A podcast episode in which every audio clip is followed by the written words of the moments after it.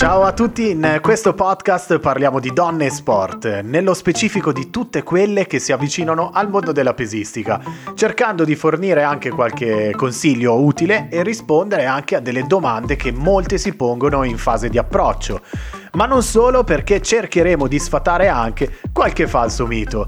Lo faremo grazie al contributo di Eleonora, sport leader del negozio Decathlon di Taranto. Ciao Eleonora, noi ti salutiamo ma ti ringraziamo in anticipo perché siamo sicuri che passeremo delle informazioni super preziosissime a, a tutti coloro che ci stanno ascoltando in questo momento. Ciao a tutti ragazzi. Allora, come detto, affrontiamo il discorso inerente all'allenamento con i pesi, ma sappiamo che molte donne si pongono delle domande a riguardo, giusto?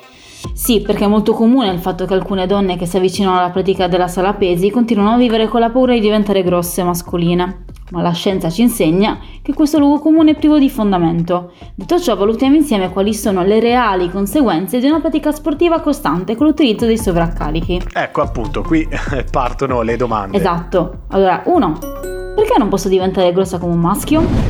Donne e uomini hanno un differente rapporto a livello ormonale per quanto riguarda testosterone e estrogeni.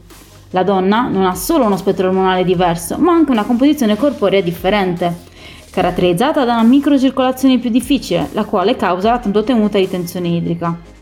Inoltre, a parità di peso, le donne hanno più grasso degli uomini e meno muscolo. Tutte queste differenze poi verranno rapportate sulla metodica di allenamento e sulla scelta a livello alimentare. Domanda due. I pesi mi fanno diventare grossa? Sollevando i pesi, i nostri muscoli diventano più forti e più densi, ma non implicitamente più voluminosi. Le donne producono solo il dieci per cento del testosterone di un uomo, quindi al massimo possiamo solo diventare più toniche. Not bad, vero? E allora rispondo absolutely not. Anzi, direi che questo è un punto super favorevole, gran bella notizia, direi. Infatti, poi, domanda numero tre. Posso eliminare il grasso localizzato? Il grasso si accumula seguendo il nostro bagaglio genetico. Quindi le zone più critiche saranno anche le ultime a perdere il grasso ostinato. Fare trecento crunch non è la soluzione giusta per perdere la pancetta. E quindi come si fa a sconfiggere il nemico? Eh, quindi la soluzione è l'allenamento con i pesi, in modo da aumentare la massa magra, che permetterà un miglioramento a livello metabolico. Attenzione, perdo peso solo con il cardio? L'allenamento con i sovraccarichi è il modo migliore per perdere peso. Perché brucio? No. Perché allenando con i pesi le fibre muscolari vanno incontro ad un processo di rottura, al quale segue una ricostituzione delle fibre stesse. Questo processo necessita di calorie ed energia. Ecco perché più muscoli abbiamo e più sarà veloce il nostro metabolismo. Quindi, per riassumere, è importante allenarsi con i pesi in modo da aumentare la massa magra e velocizzare il metabolismo. Ci sarebbe anche una, una frase per sintetizzare che è: per perdere peso ci vogliono i pesi. Eleonora, quali altri benefici si ottengono da un allenamento di questo tipo? Ce ne sono molti, come uno, miglioramento della composizione corporea e del metabolismo basale, ovvia conseguenza dato che con i pesi andiamo a stimolare la massa attiva.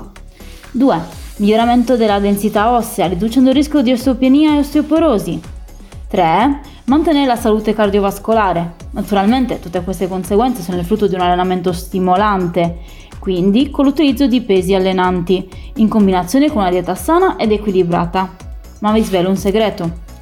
Una donna, quando si appassiona alla sala pesi, inizia non solo ad amarsi maggiormente, ma terrà maggiormente conto di ciò che mangia, per vedere dei risultati reali, come conseguenza dei suoi allenamenti in sala. Gli stereotipi di genere portano le donne a sottostimare la nostra forza e ad avere quasi paura nell'utilizzare manubri e bilancieri. Ma brucio calorie? Tormentone del mondo femminile. L'allenamento con i pesi in sé non ti porta a bruciare calorie, ma agisce a livello metabolico, naturalmente tenendo conto di un'adeguata alimentazione. Prima di capire quale approccio alla sala pesi sia più o meno corretto, occorre fare una precisazione. Le donne non sono tutte uguali. Voi direte, ma dai. E infatti. Non parlo di segno zodiacale, ascendente, bionda o bruna, ma parliamo in termini di biotipo. Biotipo uno. Donna androide, forma mela, la quale accumula tessuto adiposo a livello di addome, arti inferiori e seno. Biotipo due. Donna ginoide, forma pera, la quale accumula tessuto adiposo sui fianchi, cosce e glutei. Biotipo tre è misto, entrambe le caratteristiche. Quindi a seconda del biotipo immaginiamo vi siano diversi modi, metodi di lavorare sul proprio corpo. Esatto, Partiamo dalla donna ginoide. Questo tipo può optare per allenamenti che non vadano a peggiorare il suo stato infiammatorio. Durante il tuo allenamento in palestra ti consiglio di allenare prima le gambe e poi le braccia, in modo da evitare il ristagno delle tossine. Oppure alterna un esercizio per le gambe con uno per le braccia, in modo da stimolare la circolazione sanguigna. Questa tecnica viene definita P H A. Non fare troppi allenamenti latacidi, insoldoni, quel genere di allenamenti che ti portano ad una sensazione di bruciore e pesantezza nelle gambe, perché favoriscono il ristagno di liquidi. Ultimo consiglio, e non per importanza, non esagerare con il cardio, perché può aumentare il cortisolo e di conseguenza aumentare la risposta infiammatoria. Prediligi la camminata rispetto ad attività ad alto impatto che creano traumi a livello capillare e non stimolano il ritorno venoso a livello del piede, in cui abbiamo una fitta di rete di capillari, la soletta di layers. E i soggetti androidi? Ragazze, voi no, non avete scuse, potete permettervi di lavorare più intensamente sulle gambe. Ma quanti allenamenti a settimana? Sicuramente allenare tutti i giorni non è la soluzione migliore, ma è opportuno sempre inserire un programma di allenamento compatibile col proprio stile di vita, che non crei in sostanza uno stress. È opportuno inoltre dare al corpo il tempo di recuperare, per questo solitamente si opta per uno o due giorni di recupero a settimana.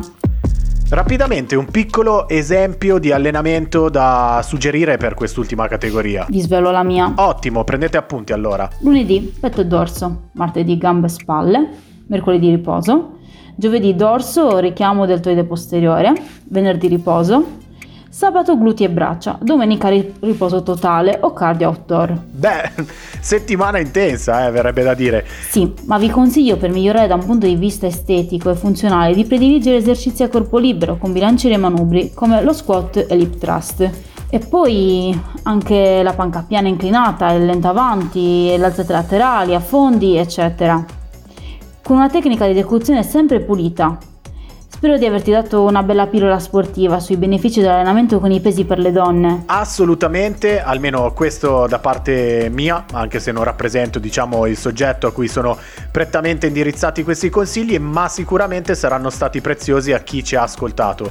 Riascoltate invece il podcast se vi siete persi qualcosa e girate soprattutto questi suggerimenti a chi pensate sia interessata a riceverli. Eleonora, che dire, grazie mille, sei stata super chiarissima e speriamo di risentirci ancora. Tanti saluti, see you guys. A presto.